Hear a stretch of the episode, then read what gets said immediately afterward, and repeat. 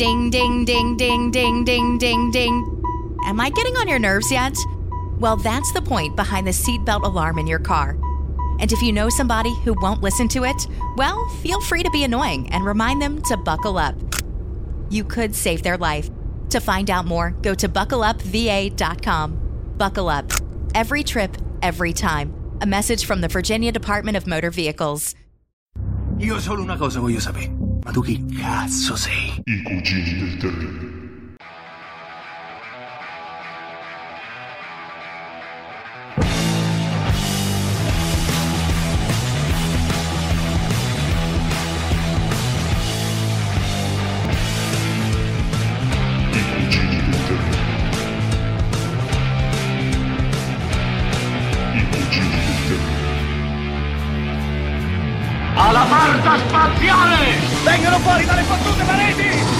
Tu porco, levale le mani di dosso!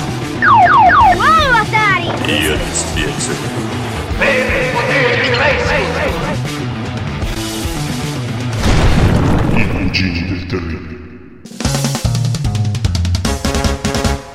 Buonasera a tutti, eccoci tornati con questa seconda puntata dedicata alla storia di Atari, perché questo, cari ascoltatori, è il mese di Atari, come vi avevamo già detto la settimana scorsa, quando vi abbiamo omaggiato di quella puntata dedicata a Nolan Bushnell. Sì. Oggi vi parleremo invece dell'Atari che, nonostante tutto, tutti portiamo nel cuore. Perché, sebbene i nostri favori siano sempre dedicati a Nolan Bushnell e alle sue Donnine. donnine, e donnine, è sotto la presidenza di Ray Kassar, di- della quale oggi vi parleremo, che Atari diventa quello che tutti abbiamo imparato a conoscere e ad amare. La, la Atari stellare. La- l'Atari miliardaria, l'Atari società col più veloce tasso di crescita di tutta la storia dell'imprenditoria americana fino a quel momento. L'Atari che arrivava in tutti i media e in tutte le case americane e oltre. Atari dei record. Sono stati bei tempi, come potete notare ce li siamo goduti. Infatti ci siamo rimasti un po' dentro. Siamo sotto, siamo sotto a un treno. Sotto un Spa- treno. ci dobbiamo sparare la nostra dose quotidiana di Atari, altrimenti certo. non possiamo andare avanti. No, no, no, no. E allora eh, siamo qua appunto per riproporvi questa seconda puntata del podcast, perché noi eravamo un podcast al tempo, dedicata alla presidenza di Ray Kassar, che abbraccia proprio quel periodo temporale, quello proprio del- dei frizzi e dei lazzi, e Dei paper dollari. sì, dei mortaretti, dei mini ciccioli proprio alla grande. Come al solito vi lascio le solite raccomandazioni che sono quelle che ascolterete una trasmissione che non è prettamente radiofonica, essendo un podcast è molto discorsiva, mancano i consueti inserti musicali, però siamo sicuri che voi ve ne pascerete. Eh sì, perché al tempo insertavamo poco. Avevamo dei problemi di diritti d'autore grossi. Sì, avevamo dei problemi di insertaggio. Sì, ci- se no ci insertavano noi se si mettevano le canzoni Esatto. con i diritti. e quindi adesso vi riportiamo al futuro questa seconda puntata nell'ambito del grande mese di Atari dedicata a Ray Kassar. Dovrà funzionare! Il prossimo sabato sera ti rimanderò indietro nel futuro!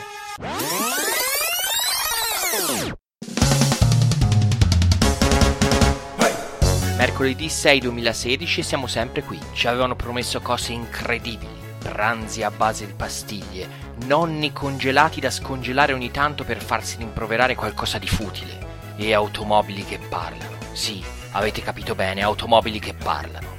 Tutto questo, soprattutto le automobili che parlano, sembra rimandato a data da destinarsi. Per adesso, in attesa del futuro, di sicuro ci sono solo i cugini del terribile con la storia di Atari. Buonasera, sommario. Chi è Ray Kassar? L'era della pubblicità dove i venditori contano più dei tecnici. Space Invaders, lo zen e gli alieni che salvarono i videogiochi. I programmatori e i loro diritti di immagine negati, nascita di Activision e saturazione del mercato. La brutta conversione di Pac-Man e il 5200 incompatibile. L'epic fail di ET e il tracollo finanziario, la puzza di insider trading. Il gran rifiuto di Atari a Nintendo, dimissioni di Cassar nel luglio 1983.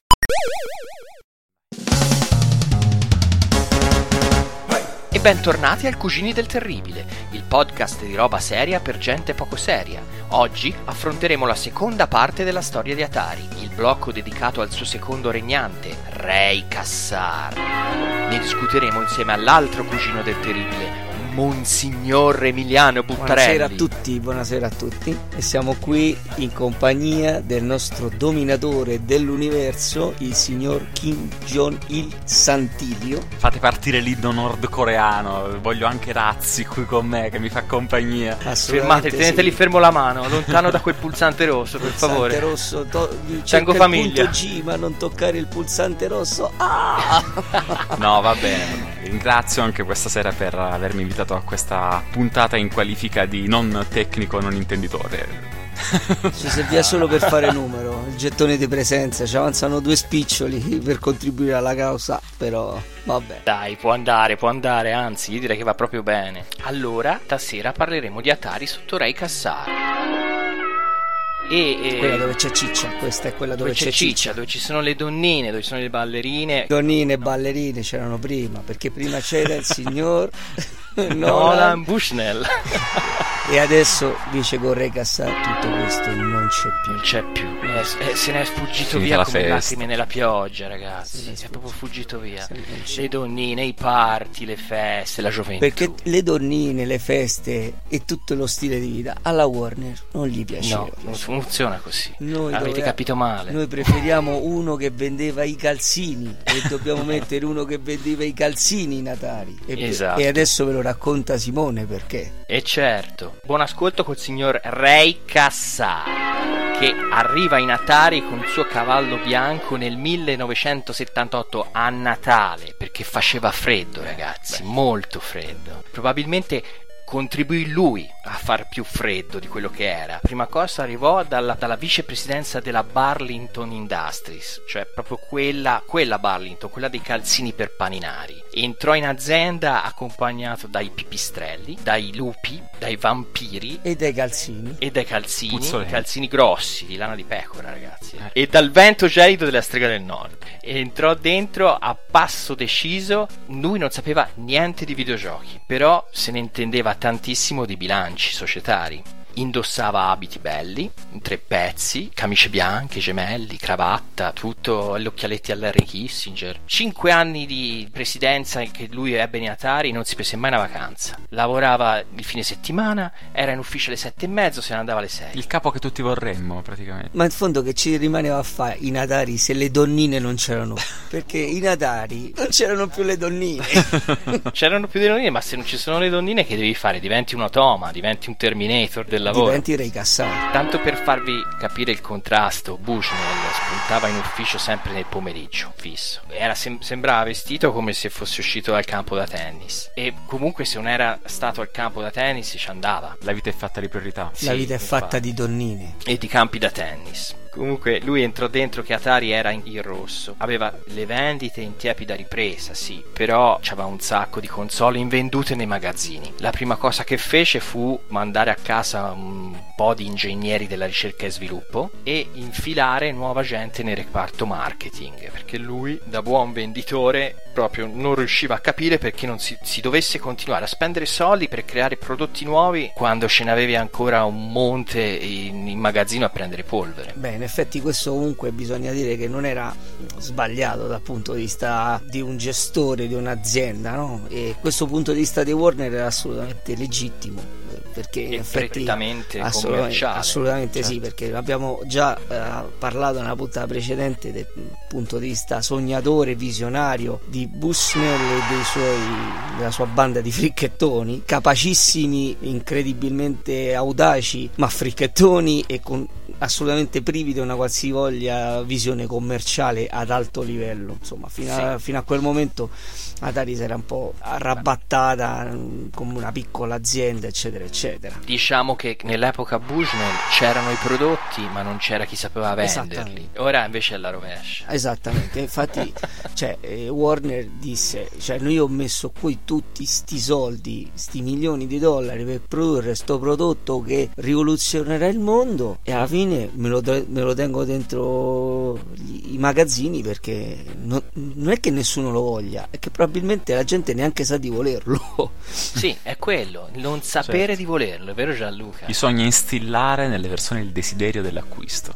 È proprio il. Creare il bisogno di qualcosa che fino a quel momento tu non, Tu di non quel- avevi. tu non Esatto. Le di quella ballerine, cosa. Quello ce l'avevi Esatto. il sogno delle E ballerine. siccome l'unica cosa fino a quel momento in cui la gente voleva erano le donnine, ma quelle se le teneva a Bushner, Ray Cassar, Cassar si trovò a dover vendere solo il VCS. Che non funzionavano, tra l'altro, molti.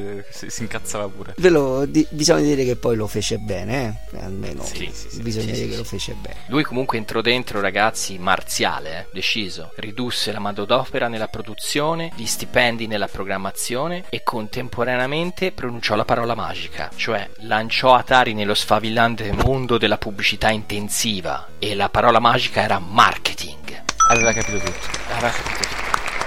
Doveva fare politica, infatti. Un applauso per Simone e per eh, il mitico Ray Cassar.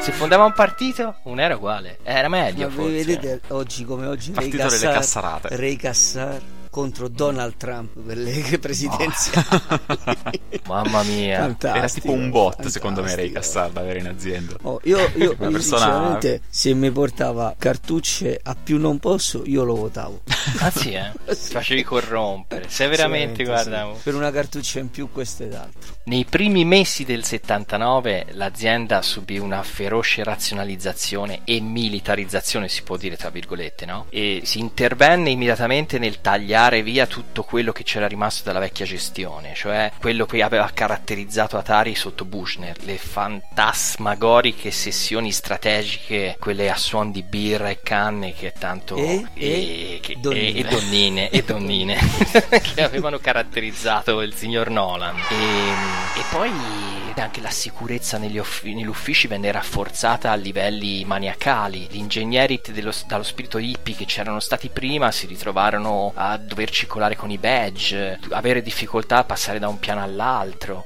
Gli stessi loro nomi vennero secretati. La ragione la segre- della segretezza fu per scoraggiare le gelosie tra i dipendenti ma alla fine era perché c'era il timore che la concorrenza li scoprisse e soffiasse i cervelli migliori cambio completamente il clima di- che si respirava in Atari ma anche il sistema di come venivano eh, affrontati i nuovi sviluppi i nuovi progetti eccetera eccetera. Eh, non ricordo se abbiamo parlato nella precedente puntata perché dei tanti temi che abbiamo affrontato mi- non mi ricordo se sta cosa l'abbiamo accennata che ne- in Atari sotto il regno di Bushnell c'era la sala dei giochi. Sì sì l'abbiamo detto. Che era appunto una sala, lo, rif- lo ripetiamo per quei pochi, pochissimi, quasi inesistenti eh, persone che non ci hanno seguito nella prima puntata, e quindi lo, lo Sì, ribadiamo che Ricordiamo il messaggio che ci ha mandato Nolan Bushnell, che a me ha fatto molto piacere. Ma poi di- e di- diciamo agli ascoltatori di per favore commentare su Facebook Sì, perché perché noi messaggi più. privati non riusciamo a Io rispondere devo andare in per parapendio, cioè, devo andare in cioè, parapendio. io- ma io c'ho una vita non posso, cioè, non poi- posso lasciare il parapendio per rispondere ai messaggi. eh. Scrivete su Facebook. Io ero nella stazione europea orbitante. che ci abbiamo, posso, i paghi- non prende il telefono. Abbiamo orde di pakistani su Facebook pronti a rispondere ai vostri messaggi, però su Facebook, per favore. Canalizzate A me, tra l'altro, i pakistani mi hanno anche fermato qui per strada chiedendomi chiarimenti sul podcast. Eh, infatti. Basicamente perché non capivano di che si parlava, però vabbè. Commentate su Comunque, Facebook. tornando un attimo all'argomento, c'era sta stanza dei giochi, rinfreschiamo la memoria, dove venivano piazzati i cabinati e i giochi che erano in sviluppo e la gente nei momenti di pausa, o anche non nei momenti di pausa, diciamo quando gli andava, prendeva, andava lì e passava il tempo e c'era qualcuno che vedeva eh, incaricato di osservare con quali giochi gli stessi lavoratori passavano più tempo e quelli dicevano evidentemente questo può fare successo eccetera eccetera questa cosa venne assolutamente spazzata via spazzata Scomparve il fattore ludico all'interno dell'azienda. se prima lavorare in Atari era lavorare in un'azienda un po' particolare, adesso era un'azienda come tante altre. L'unica per- pe- peculiarità è che finalmente cominciava a portare soldi. Sì, questo piccolo dettaglio. Una piccola, il piccolo dettaglio era che divenne un'azienda da record poi questa Atari. Quindi io ve l'ho anticipato in precedenza durante l'offline, insomma, dietro le quinte, io sono dalla parte di Cassaro. Dai, cazzo, Cioè, Gianluca, io non mi fare capisco no, che un'azienda deve avere delle menti creative che possano andare a ruota libera, però raga, tutti i sogni per realizzarsi hanno bisogno di materia. Tutti i sogni vengono al pettine. Esatto, quindi Cassar era, Cassar era uno che metteva queste menti Dai, a Gianluca, produrre non mi fare e culo, questo fuma e serviva, serviva per realizzare Oh, tutti. ma scherzi Gianluca, una cipolla, un pezzo di pane, il seminterrato, che ci vuole? Li metti tutti lì. La sede elettrica per spaventarli. Minacci le famiglie. Minacci le famiglie. Sono, diciamo, abbastanza propenso a quello che dice Gianluca con dei distinguo, perché il discorso è che diciamo che Cassar arrivò al posto giusto, era l'uomo giusto, al posto giusto nel momento giusto. Però forse poi quel momento si è prolungato un po' troppo, perché probabilmente gli errori di Cassar sono stati, sono stati successivi. Diciamo le, le sue azioni di cui Nel parliamo 78, adesso 79 erano. Diciamo, l'esordio, l'esordio Era è stato quello che ci buono, voleva. poi dopo si è perso. Era quello che ci Però voleva, poi il sì. discorso è che poi ha cercato di gestire un business così innovativo come era quello dei videogiochi, eccetera, eccetera, in una maniera assolutamente vecchio stile. HIV is still an issue in Montgomery County. The more open we're able to talk about HIV, we treat it like any other health prevention. PrEP stands for pre exposure prophylaxis. People who are not HIV positive, who may be at high risk for contracting the disease. This is a good choice for you. It's just a way for you to sort of take control and say, I'm going to do this to protect myself. Do it for them, do it for you, Montgomery County. Learn more about PrEP, the HIV prevention medication. Visit doitforyoumc.org. Il discorso con un personaggio viene da tessile, eccetera, eccetera, che Certo. non riusciva a inquadrare.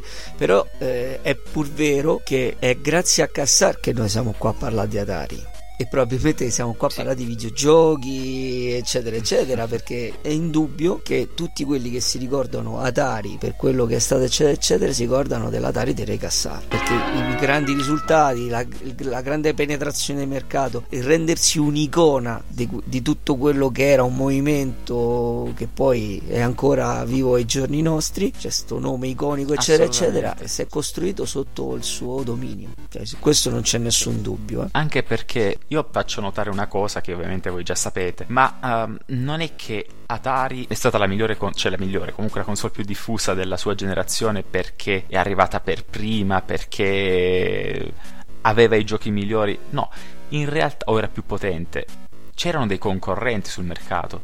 Secondo me la Atari senza un personaggio come Cassar sarebbe stata l'Atari VCS sarebbe stato un altro Fairchild Channel F oppure un altro Bagliastro che cioè console il Bagliastro che era molto più potente però non aveva marketing non aveva marketing non aveva avuto quelle intuizioni del Quello ti do ragione, prima del suo arrivo a livello pubblicitario e commerciale erano veramente a terra, Sì, erano sì, sì. zero. cioè zero. erano aziende che potevano produrre degli utili fondamentalmente però non La differenza, la differenza, la differenza che, che rendeva il VCS una macchina vincente e che è stata talmente vincente da vincere addirittura in casa perché quando dopo faccio un lancio un piccolo accenno ma quando dopo parleremo delle macchine nuove che produrrà Atari succe- successivamente come l'Atari 5200 estremamente più potente più, più prospettive più capacità eccetera. Però gli venne comunque preferito l'Atari 2600 già in casa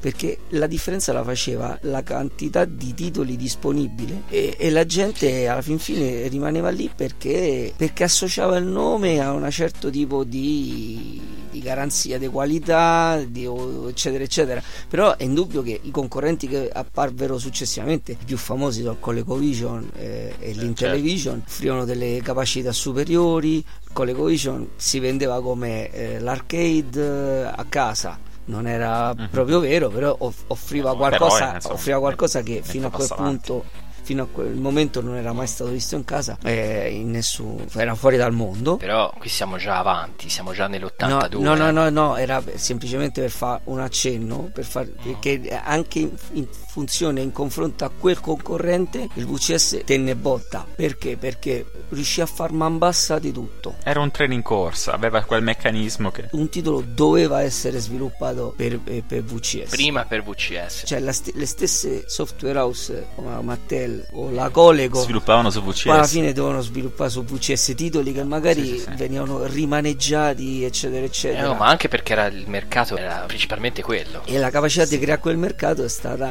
grazie mm. a sto... Poi si giocava sul fatto che il gioco della Coleco sul VCS fosse nettamente peggiore di quello eh, sulla Coleco ovviamente. Quindi dice, ah sì c'è anche per Atari ma... Però sai. pensa la, il paradosso, pensa al paradosso che... Vendeva di più lì. Tanto che Coleco come, tele, come Mattel Electronics avevano sviluppato degli adattatori per far girare sì, sulle vabbè, proprie siamo già, de- siamo già nell'82 ragazzi, qui stiamo andando avanti a bomba.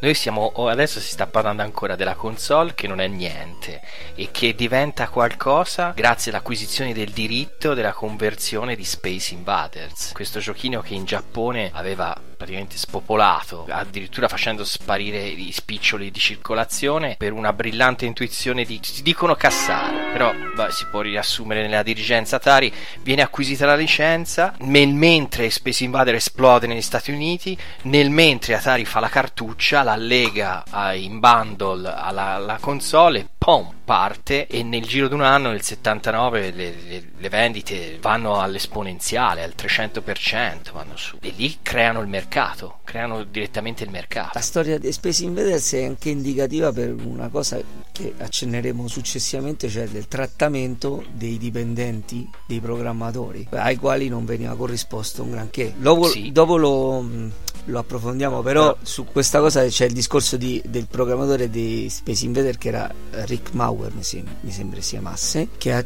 eh, che invece di accettare un compenso, diciamo, proporzionale, una specie di commissione sogni Alla vendita. cartuccia venduta, eccetera, eccetera, accetta un compenso forfettario, mi sembra, adesso non mi ricordo se 11.000 o 110.000 Una cazzata dollari. rispetto a una, quanto- una cosa sì. irrisoria. Certo. Quando poi sto, sto gioco portò vagonate di milioni, vagonate Però fermandoci in questa diapositiva, immaginate Cassaro che era quest'uomo freddo venuto dal tessile che, nonostante fosse totalmente a digiuno di videogiochi, elettronica, Giappone, ha l'intuizione di prendere Space Invaders e fare della that. Esclusività delle licenze un diktat dell'azienda. L'Intellivision, il ColecoVision non potevano avere certi arcade che poteva ma, avere ma infatti perché quello lì è quello che diciamo sai perché? perché questo qui è esattamente il discorso che facciamo prima mentre Bush e i suoi accoliti erano dei visionari amanti di questo, questo business e lo trattavano sì. come se fosse un ba- co- con rispetto Come un gioco diciamo, proprio. con rispetto per Cassaro il business era lo strumento per ottenere quello che rispettava ovvero i risultati aziendali e lui da commerciante diceva a me non me ne frega niente se devo vendere videogiochi calzini o quello che sia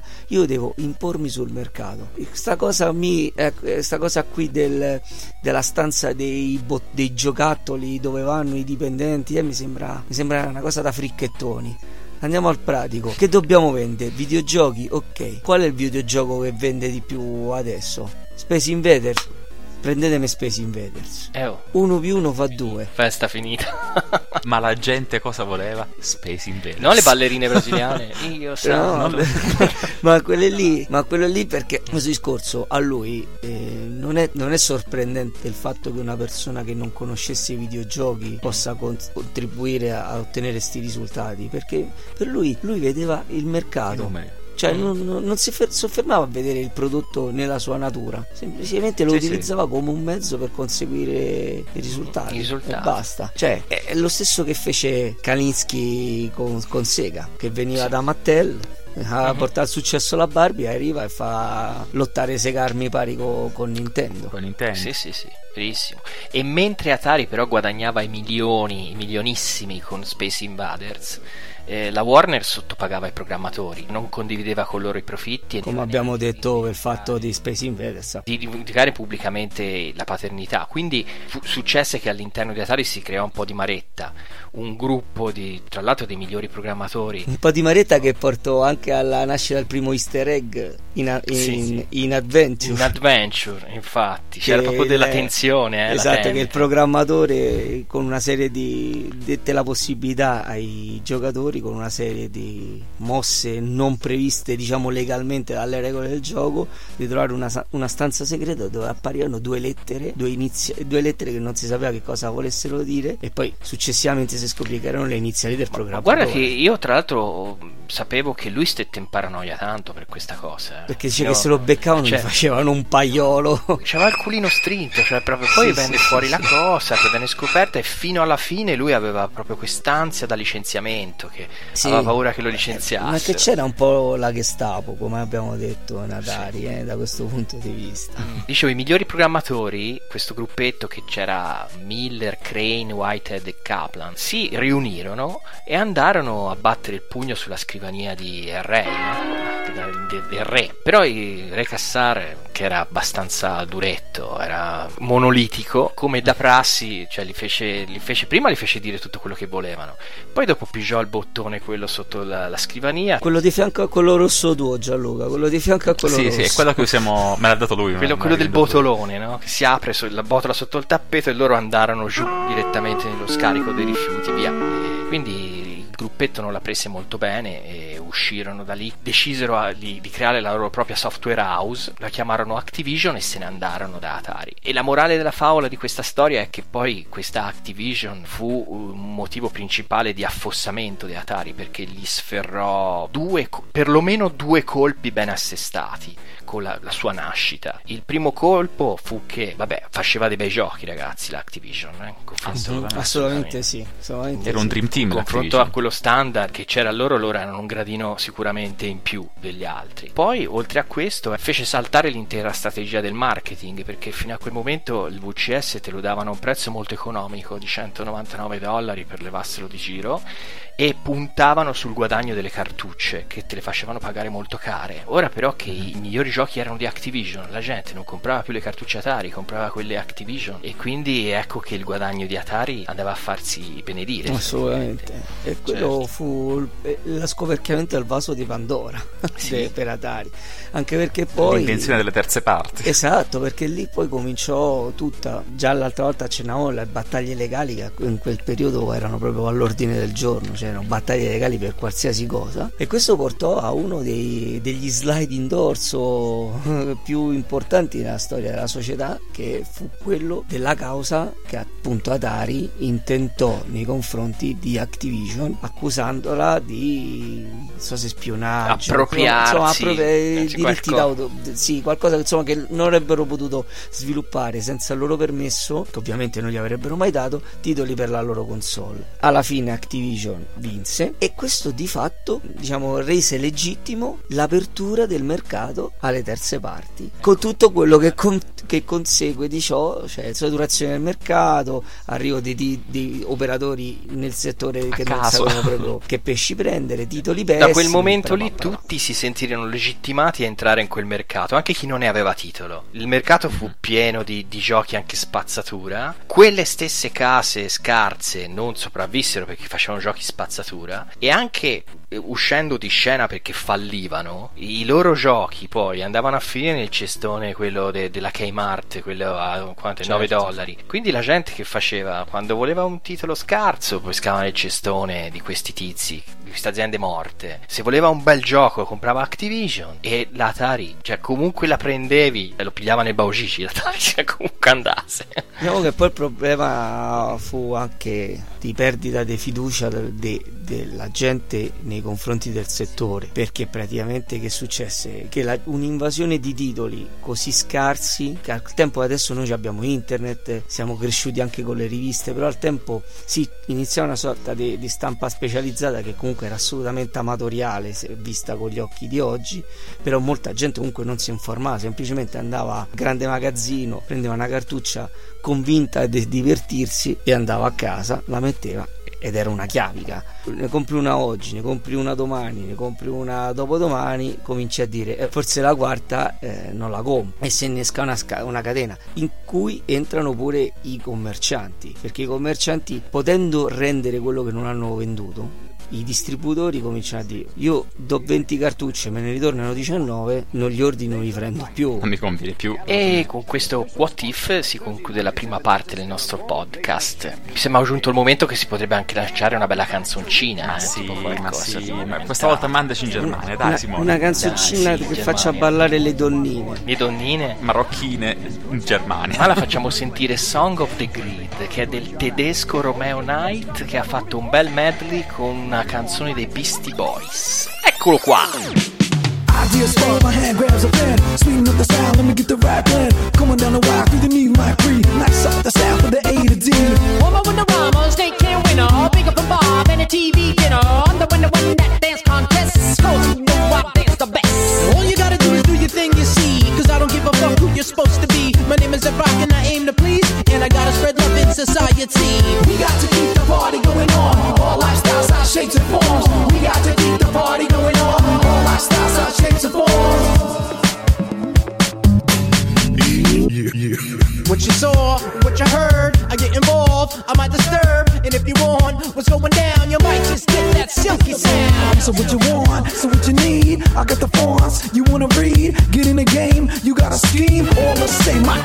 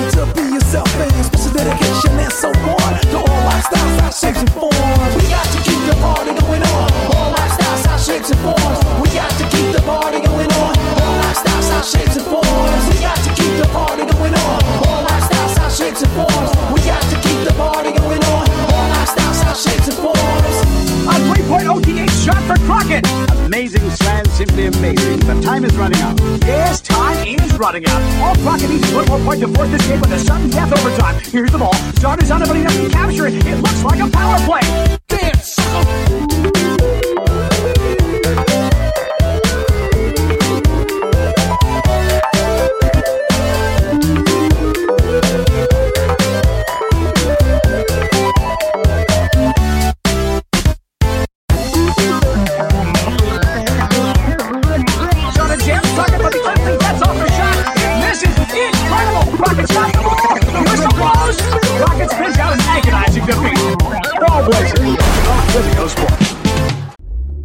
Somebody who won't wear their seatbelt?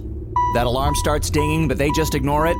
Well, next time, add some of your own dinging. Start going ding, ding, ding, ding, and don't stop. Ding, ding, ding, ding, ding, ding, ding. Yeah, keep going till they click that seatbelt. Because if saving their life won't make them buckle up, maybe that annoying dinging will. Learn more at buckleupva.com. Buckle up. Every trip, every time. A message from the Virginia DMV. Ed eccoci tornati ai Cugini del Terribile podcast. dopo, dopo questo bel pezzo trascinante pieno di donnine Ballerine, e ballerine. ballerine, gentile concessione del signor Nolan che ci ha prestato le sue donnine Nel frattempo siamo arrivati a quasi al 1980, tra l'81 e l'82. Nel mercato dei videogiochi entrano i concorrenti e quello che Bushnell aveva temuto e predetto si manifesta, cioè arrivano eh, console che sono tecnologicamente superiori al VCS come l'Intellivision della Mattel e il ColecoVision della Coleco. Questi nuovi sistemi impattano il mercato in maniera significativa e più che altro la soluzione per affossare Atari che era il diretto concorrente è quello di mettere sul mercato degli adattatori che permettono a chi ha dei giochi Atari di giocarli su queste console di nuova generazione. In television non mi ricordo se effettivamente riuscì a mettere in commercio questo adattatore. Cioè, quello del Coleco sicuramente. Coleco sì, assolutamente, quello. assolutamente sì, perché poi tra l'altro è un pezzo che io cerco sempre di prendere su eBay e non ci riesco Eh. mai. Coleco assolutamente sì. Tra l'altro Coleco fece addirittura una console che era un clone dell'Atari 2600 che era il Coleco Gemini Mhm. caratterizzato da un controller che integrava joystick e paddle, Tutto, e paddle ste- nello stesso controller. Sì assolutamente sì. La vendevano pure in Italia addirittura la, la davano in premio con qualche gioco a quiz che non mi ricordo quale fu. Mm. e probabilmente la, la Coleco oltre che essere un concorrente prese Atari. Tra l'altro anche queste furono oggetto di cause legali. legali perché praticamente sia una che l'altra non erano altro che degli Atari VCS copiati Ricarrozzate. ricarrozzati. Cause che l'Atari perse. Fu semplicemente la Coleco obbligata a pagare un indennizzo anche risibile però le console non furono ritirate dal mercato questo danneggiò l'Atari però tutto questo per dire che però non mi ricordo se l'adattatore per Intellivision per Atari effettivamente eh, venne mai commercializzato Eh, ma neanch'io, anch'io ho questo dubbio. Non so se arrivò sul mercato o meno. Che lo facevano. mm, No, lo stavano facendo e ci sono anche dei prototipi, però che l'abbiano poi venduto anche un solo esemplare, sinceramente non ne sono sicuro, però Vabbè, la morale della favola è che questi speciali adattatori rendevano compatibile l'intera libreria del VCS su queste nuove console e di fatto i consumatori che volevano cambiare potevano abbandonare la nave di Atari portandosi dietro tutti i loro vecchi giochi e in più giocando con quelli che offriva la nuova piattaforma. e mi hai detto niente. Hai detto niente. Insomma, no, buono eh, come affare. Eh beh, sì. Eh, e, e vabbè, comunque la cosa, la cosa che affossò principalmente Atari nell'82 fu la conversione di Pac-Man, che era la conversione da sala giochi più attesa della storia dei videogiochi domestici del 1982. Tutto il mondo aspettava Pac-Man e l'Atari... confronto Space Invaders era niente. Niente, niente, niente. E quando i clienti andarono nei negozi e comprarono sta cartuccia, la infilarono nel VCS e scoprirono che quel Pac-Man aveva ben poco a che fare con quello che si giocava in sala giochi, e ci rimasero un pochetto male. Eh sì. Fu un successone di vendite comunque. Assolutamente, fu una delle cartucce, cioè fu fino a quel momento la cartuccia più venduta per Atari VCS, però fu anche la più restituita. Cosa avrà voluto dire? Cosa avrà voluto dire? Però bisogna qui spezzare una lancia nei confronti del gioco e poi aprire una discussione su perché questo succedeva. Cioè, il gioco in sé bisogna dire che così male non, Non era. era. per essere un gioco per VCS. Non era un brutto gioco, era una brutta conversione di Pac-Man. Sì, certo. Questo è il problema. Era una brutta conversione di Pac-Man. Se quel gioco si fosse chiamato Labirinto Pazzo, non ne staremmo parlando oggi. Era una brutta conversione, cioè non dava al giocatore Il feeling dell'originale. cosa che invece, per esempio, la conversione di Space Invaders, la conversione, le conversioni precedenti fatte da Atari e anche molte delle successive, cioè Space Invaders, Asteroids, Joust, Certo. Defender, eh, Phoenix, Moon Ma anche Patrol. perché probabilmente si era già entrati in, una, in un'ottica di risparmio di tempo per ogni gioco, insomma. Perché dal punto di vista tecnico non è che non si potesse fare una conversione migliore di Pac-Man. Tant'è- E l'abbiamo visto con Miss Pac. Esatto, con Miss Pac-Man, appunto, che eh, certo è arrivato dopo, Dopo la maretta, un bel po' di dopo tempo. la maretta di Pac-Man. Esatto. Diciamo Miss Pac-Man è però stato è- quello che sarebbe potuto essere stato Pac-Man. Esatto, esatto. E vabbè, comunque Atari ne, ne fece stampare 12 milioni di queste cartucce, riuscì a venderne tra virgolette solo 7 milioni. Cioè, quindi, come dicevi te, Emiliano, è stato un successo commerciale, ma poi invalidato dalla mossa di averne fatte così tante. E il problema è che a quel punto c'è eh, Atari stretto dalla morsa dei competitors, cominciò anche a, a fare a muoversi in qualsiasi direzione in modo anche scordinato a causa della dissoluzione precedente del, riparto, del reparto di ehm, ricerca e sviluppo. Sì.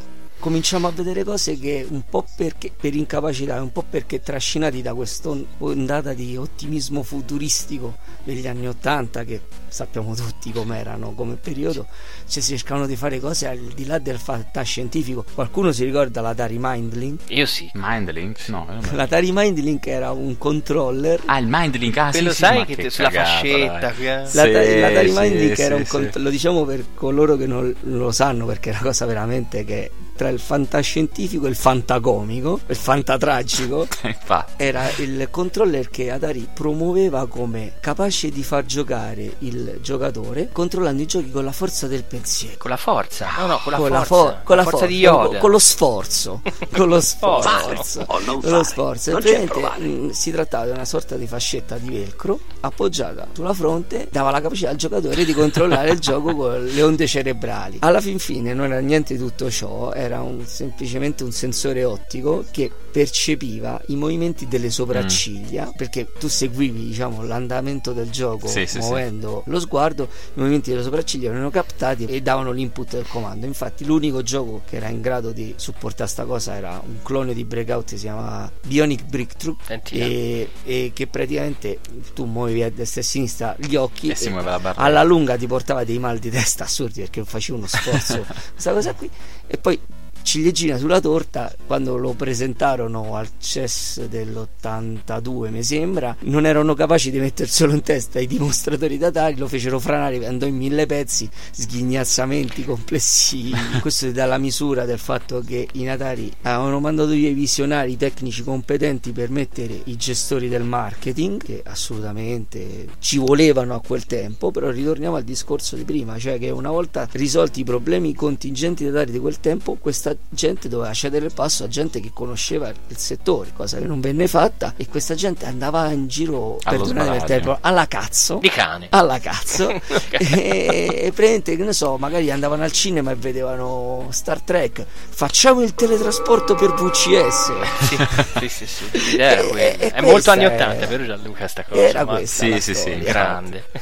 E alla fin fine giustamente soverchiata da questa marea di spazzatura fuorviata da concorrenti che non sai dove andare a sbattere la testa e in più, in più la tendenza sempre a risparmio eh, che ha caratterizzato assolutamente la credenza di risparmio Certo. in più è il fatto che appunto coloro i quali hanno un nome forte che dovrebbero tirare fuori il mercato dalla crisi invece sono quelli che alla fin fine fanno più figuracce l'acquirente il cliente il pubblico dice adesso basta E ma lo disse anche quando vide la nuova console di Atari, la 5002, che venne lanciata appunto nel 1982 per controbattere i concorrenti di Coleco e Mattel. assolutamente Chi la comprò si trovò davanti un- a prima cosa una cosa molto ingombrante, grossissima. Incomprensibilmente ingombrante. No, no, no, non era incomprensibilmente ingombrante. Eh? Seguiva le stesse. No. segu- no, no, ti spiego. Seguiva la stessa filosofia per cui il VCS aveva quelle dimensioni. Se tu apri il VCS, dentro c'è una schedina che è così. Sì, è vero. Che è un quarto delle dimensioni totali della console. E in America, almeno fino ad allora, vigeva il principio secondo cui più grosso uguale più resistente uguale meglio. Bigger is better. Eh, ma questa cosa gli è rimasta un po' agli americani di fare le cose più grosse. Beh, c'è, una fam- c'è una barzelletta che mi raccontano alle elementari che- sulla quale soprassiedo Mm. proprio sul discorso delle dimensioni, Delle delle cose dimensioni. che si comprano negli Stati Uniti. Lasciamo perdere, però in effetti è una cosa tipicamente americana e queste console sono per la maggior parte vuote, semplicemente per dare l'impressione al, al compratore, al cliente di star comprando qualcosa di qualità perché è grosso. Mm-mm. È una scelta di marketing. Quel cassone lì dentro c'era un, Ata- un computer Atari 400 riconfezionato. Eh sì. Quindi una tecnologia del 77. Ma questa qua è un'altra, è un'altra delle cose del- che rende manifesto l'incapacità della dirigenza Atari di perseguire una linea coerente di azione. Perché l'Atari 400 e 800, cioè i computer Atari 8 bit, erano nati come già console successiva all'Atari 2600. Che l'Atari Certo, 2600 negli anni di, di Bushnell e dei suoi soci doveva durare tre anni Sì. e già si stava studiando la successiva che sarebbe stata quella però ne- a fine degli anni 70 inizio anni 80 ci fu il boom dei computer l'inizio cioè il boom no diciamo l'inizio dell'era dei L'inizio, computer l'inizio. l'inizio dell'era computer. dei com- dell'home computer e si considerò che quella, quella nuova macchina invece di essere una nuova console come console si sarebbe rimasti a puntare sul 2600 e quella nuova macchina sarebbe diventata la base dei nuovi computer Atari, che furono il 400 e 800. Peccato che ce la fecero incompatibile con i vecchi giochi del VCS. Esatto, il problema non fu tanto che non era compatibile con i 400 e 800, che lì la cosa aveva anche un senso, Mm. perché in effetti l'Atari 5 No, non potevi usare la tastiera, ti staccati No, no, ma a parte quello è che l'Atari 5002 era un Atari 400 con 4K di RAM, mentre l'Atari 400 ce n'aveva 16. 16. Certo. Non potevi usare fisicamente gli stessi giochi. Esatto, E esatto. per evitare quello fanno proprio un form factor di cartucce completamente diverso per evitare confusioni, no? Di inserircela, sì. Però il problema fu non farla compatibile col 2600. Esatto. E infatti che cosa fanno? L'adattatore. Adattatore, adattatore anche loro. L'adattatore grandi, dei grandi. Eh, lì c'era anche un piccolo problema di controlli poi di base con l'Atari 5200. eh. Quello si riallaccia a quello che dice Simone della qualità cinese a risparmio. Perché quel joystick, che fu uno dei primissimi controller analogici, escludendo i, pad, i paddle, i potenziometri ce dei anche. dei Pong, eccetera, eccetera, era un joystick analogico che funzionava nei prototipi sorprendentemente bene. Il prototipo venne considerato troppo caro per essere prodotto in serie, venne ridisegnato con quei principi però applicato a tecnologia più, più economica, quindi non era autocentrante, si rompeva e tutto quello che sappiamo. E quindi il 5002 si dimostrò un buco nell'acqua perché i clienti, diciamo Atari, non passarono alla successiva console perché non si potevano portare dietro i giochi e loro avevano già comprato il VCS non tanto perché era il VCS, ma per tutti i giochi che li poteva offrire. Non potendo andare alla generazione successiva portandoseli dietro, allora tanto voleva andare da Coleco con l'adattatore e cioè era proprio un autogol a porta un autogol clamoroso. Sì, sì. E poi, sempre in quell'anno, abbiamo il famosissimo epic fail di E.T., l'estraterrestre, del quale se ne è parlato in lungo e in largo in occasione dello scavo che c'è stato l'altro anno. Ormai penso che anche i sassi Mamma conoscano questa storia. Oddio, la, la conoscono e probabilmente conoscono la versione romanzata. Cioè, parla- Sì, abbiamo sempre quella dello scavo, abbiamo parlato sì, del sì, fatto che purtroppo fino a pochi anni fa sulle gesta e le disavventure di Atari si è fatta anche tanta mitologia. Però è vero Mm. che il problema di ET è stato grosso e sicuramente rilevante per quanto concerne i- il fato di Atari, insomma. no? Atari ebbe due problemi fondamentalmente. Uno di credersi in- in- invincibile invulnerabile, cioè pensare che gli potesse essere concesso di tutto, fare di tutto e che semplicemente per chiamarsi Atari potesse passare indenne attraverso qualsiasi cosa. E in funzione di questa sua delirio di onnipotenza ha sbagliato i due giochi che non poteva permettersi di sbagliare, cioè i due giochi su cui eh, aveva investito tantissimo e che tutto il pubblico si aspettava che fossero invece dei grandi giochi, cioè Pac-Man, che abbiamo già detto, e E.T., che non era assolutamente il peggior gioco mai prodotto come No. la, come la, No, la tradizione ci insegna. Assolutamente no. C'è di molto peggio. C'è di- E a voglia, ma anche perché Howard Scott Ra- Warshaw non era neanche un fesso, voglio dire, aveva fatto poco tempo prima il, il gioco su Indiana Jones lì, non so, Riders. Riders. Riders of the Lost esatto, Ark Riders of the Lost e Ark. anche Yars Revenge che non era niente male. E anche Earth Range che è iconico poi tra l'altro del VCS e lì c'è un tra l'altro ecco c'è un altro easter egg su Kassar in Yars che Yar praticamente sarebbe Ray al contrario ed era un presa in giro su Kassar Ma Vabbè. che lecchino, ma che lecchino che sarà Howard? sì infatti Beh, quello- ma- ma infatti è poi per è per quella leccata che lui sarà lo sviluppatore di che sarà lo sviluppatore e non gli ha fatto un piacere in realtà eh, Eh no, l'ha stroncato, poveraccio. comunque senti io l'ho giocato e ti effettivamente non è così brutto è semplicemente un gioco incompleto non ottimizzato come Sì, tantissimi. VCS il problema è che lì quante copie stamparono di ET?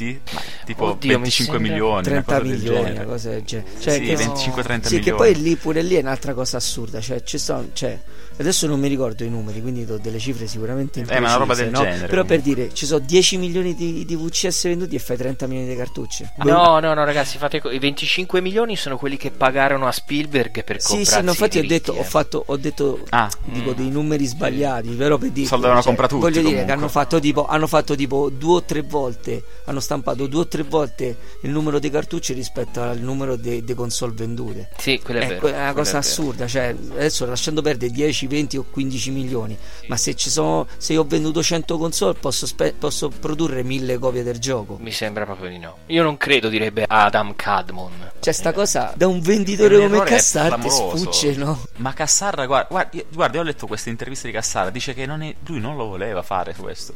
Gliel'hanno imposto, gliel'ha imposto il capo della Warner, che diceva ho garantito a Spielberg questi soldi. E diceva Cassara, ma quando mai abbiamo garantito soldi alle persone noi? Questo è un errore. E fu un errore. Cioè, secondo me Cassara non ha mai tanto perso il fuoco della situazione. Sì, eh. lo sai qual è il problema? Probabilmente il problema venne tutto da là. Perché tu dici, possibile uno che vende calzini, che vende i calzini a tre a, tre a- no, che uno che, viene dall'in- uno che viene dall'industria dei calzini, vende i calzini 3 a 3. HIV is still an issue in Montgomery County. The more open we're able to talk about HIV, we treat it like any other health prevention. PrEP stands for pre exposure prophylaxis.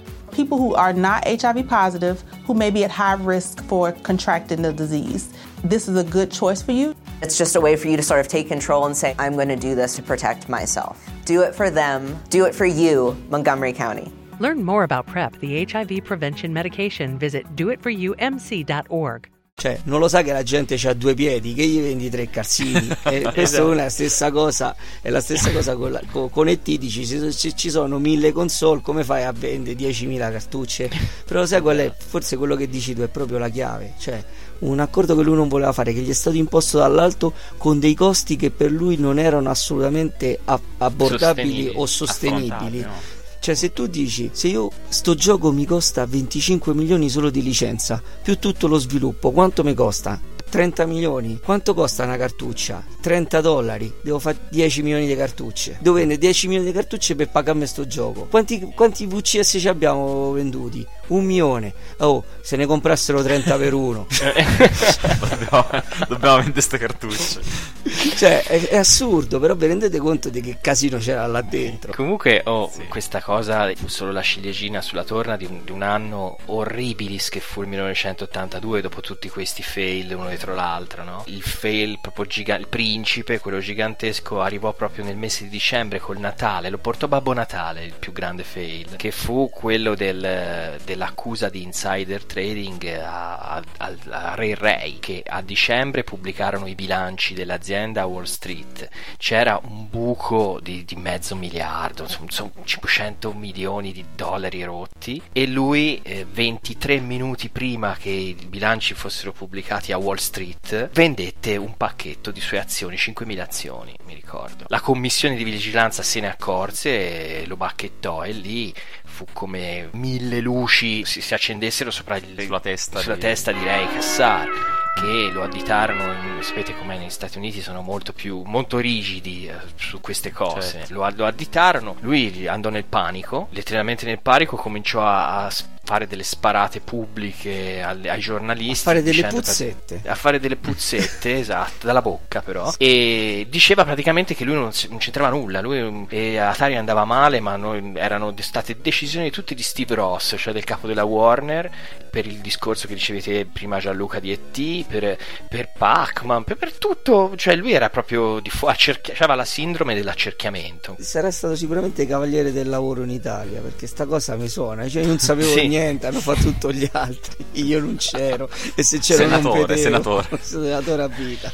E fu ovviamente un suicidio professionale perché se te che sei presidente di una sussidiaria di Warner tiri la cacca addosso al presidente della Warner, ovviamente il presidente della Warner ti fa le scarpe. E infatti dopo qualche mese, diciamo il, il casino scoppiò a dicembre, a luglio fu costretto alle dimissioni dal- dallo stesso presidente Steve Ross. Sì, fu un licenziamento Sì. di fatto. Poi dopo, alla fine, dall'accusa di insider trading fu anche assolto per un motivo che, che ha del paradossale. La commissione stabilì che sì, va bene, lui aveva fatto insider trading perché aveva venduto le azioni prima della divulgazione dei bilanci. Però siccome lui era presidente e deteneva una fetta grossissima di azione, ne aveva vendute pochine. Allora, siccome erano pochine, si poteva anche assolvere. Che suona un po' come tipo hanno arrestato un ladro nel cavo della banca, però ha rubato solo una mela, quindi lasciamolo stare, capito? eh? E diciamo ora si arriva al finale di questo. de- siamo, siamo giunti alla fine del regno di Cassar e dobbiamo giustamente fare un Sì. appendice per quanto riguarda l'affair Nintendo che il nostro Emiliano Buttarelli sta scalpitando per, per Sì, illustrare. sì, sì, perché questa cosa c'è, è veramente paradossale perché diciamo che l'eredità di Cassar si prolunga addirittura alcuni mesi dopo il suo abbandono. Perché Atari, nonostante tutto questo che abbiamo raccontato, aveva comunque una grandissima reputazione eh, nel mondo dei videogiochi, non solo a livello statunitense ma a livello mondiale. Cioè, noi ricordiamo che Atari fu la prima società che creò delle divisioni internazionali. Noi ricordiamo in Italia la prima distribuzione del VCS fu effettuata dalla nostrana Melchioni che nel 1982 o 83 non mi ricordo, 82 probabilmente, venne rilevata direttamente da Atari che costituì Atari Italia e che eh, lì iniziò diciamo il suo regno di marketing a tutto tondo eccetera eccetera quindi il nome di Atari era comunque sinonimo di videogiochi eccetera eccetera quando Nintendo cominciò ad accarezzare ad accarezzare l'idea di sbarcare in occidente col suo Famicom poi ribattezzato NES non avendo una, stru- una struttura distributiva forte all'estero sceglie di accordarsi con un nome di prestigio che comunque ha dei contatti di una distribuzione che gli possono permettere di distribuire la sua macchina. E qual è la scelta che fa Nintendo? È proprio Atari. Cioè Atari ha, ha nelle sue mani il match point. Cioè la possibilità di cambiare il suo destino semplicemente distribuendo il campione di incassi degli anni successivi. Ovviamente ancora non lo sa però No, no, ma lo, lo distribuisce anche in una maniera particolare perché Nintendo gli dà anche la possibilità di rimarchiarlo. Assolutamente. Lo vende con marchio Atari. Esatto, NES. il NES sarebbe, sarebbe stato AES Atari Entertainment System con buona pace del Neo Geo vabbè questa piccola parentesi e, a questo match point di reinventarsi per meriti altrui è uscita da sta specie di impasse eh, che offusca i fasti del passato e che la copre di ridicolo bisogna dire per mm, quest'ultimo periodo Eppure che succede? Si copre di ridicolo. Si copre di ridicolo perché i contatti di Ninte- con Nintendo vengono eh, portati avanti, eccetera, eccetera. Al CES del 1983 si danno appuntamento le due società per firmare l'accordo di distribuzione definitivo, però al CES dell'83 ci sta un impiccio, ovvero che viene esposto da Colego la versione di Donkey Kong sul Colego Adam e lì E le donnine nude. e le donnine nude tutte intorno scoppia il putiferio perché per un accordo precedente per la conversione di Donkey Kong Colego detiene i diritti sulle console mentre Atari sui computer Sugli home computer. sugli home computer Cassar si incazza come una iena e manda a monte tutto Un affare già fatto. un affare già fatto a cazzo perché in effetti Colego non aveva infranto nessun accordo perché Colego aveva i diritti per le distribuzioni di Donkey Kong su cartuccia non su console mentre Atari c'era sul supporto magnetico quindi nastro floppy disk quindi Colego era legittimato a fare una cartuccia di Donkey Kong per Adam con buona pace di Cassar che manda per aria Comunque va sempre a finire che Colico glielo butta nel baugici Atari tutte le volte. assolutamente sì. Assolutamente sì e succede questa cosa qua poi Cassar manda per aria tutto Cassar di lì a un mese se ne va, Va via. chi subentra nella gestione di Atari cerca di riprendere le carte in mano per ricucire i rapporti stracciati con Nintendo e far finalmente funzionare questo accordo però Nintendo vedendo taff- i tafferugli che succedono in casa Atari la disorganizzazione non ultimo la- la- le dimissioni di Ray Cassar i- e l'accusa di insider trading e tutto quanto decide di prendere, L'osso. prendere la valigia andarsene a casa e fare per conto suo e di lì è storia è un'altra storia E così termina malamente, diciamo, il regno di Re Cassar, tra accuse infamanti, stracci bagnati da fazza, occasionissime perdute. Milioni di dollari incassati, però. Eh sì, e a questo punto vi rimandiamo al- all'ultimo blocco, quello dedicato al terzo re di Atari, il signor Tramiel, che vedremo nel prossimo podcast. Quindi adesso vi salutiamo dal profondo del cuore, noi, noi tre e i cugini del terribile più Gianluca Santiglio, le donnine brasiliane. Alle quali ci dedicheremo adesso. oggi siamo stati pieni di donnine. Donnine ovunque e state bene, a presto, ciao ciao. Buonanotte Ciao, a tutti. ciao, ciao, ciao, ciao. Ideas spark, my hand grabs a pen. Sweeten up the sound, let me get the right blend. Coming down the wire through the new my free. Nice off the sound for the A to D. Woman with the rhyme, state can winner. Big up from Bob and a TV dinner. I'm the one that won that dance contest. Cause you know I dance the best. All you gotta do is do your thing, you see. Cause I don't give a fuck who you're supposed to be. My name is Ed Rock and I aim to please. And I gotta spread love in society. We got to keep the party going on. All lifestyles, our shapes and forms. We got to keep the party going on. All lifestyles, our shapes and forms.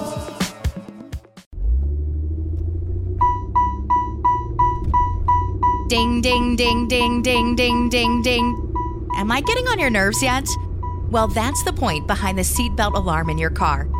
And if you know somebody who won't listen to it, well, feel free to be annoying and remind them to buckle up. You could save their life. To find out more, go to buckleupva.com. Buckle up. Every trip, every time. A message from the Virginia Department of Motor Vehicles.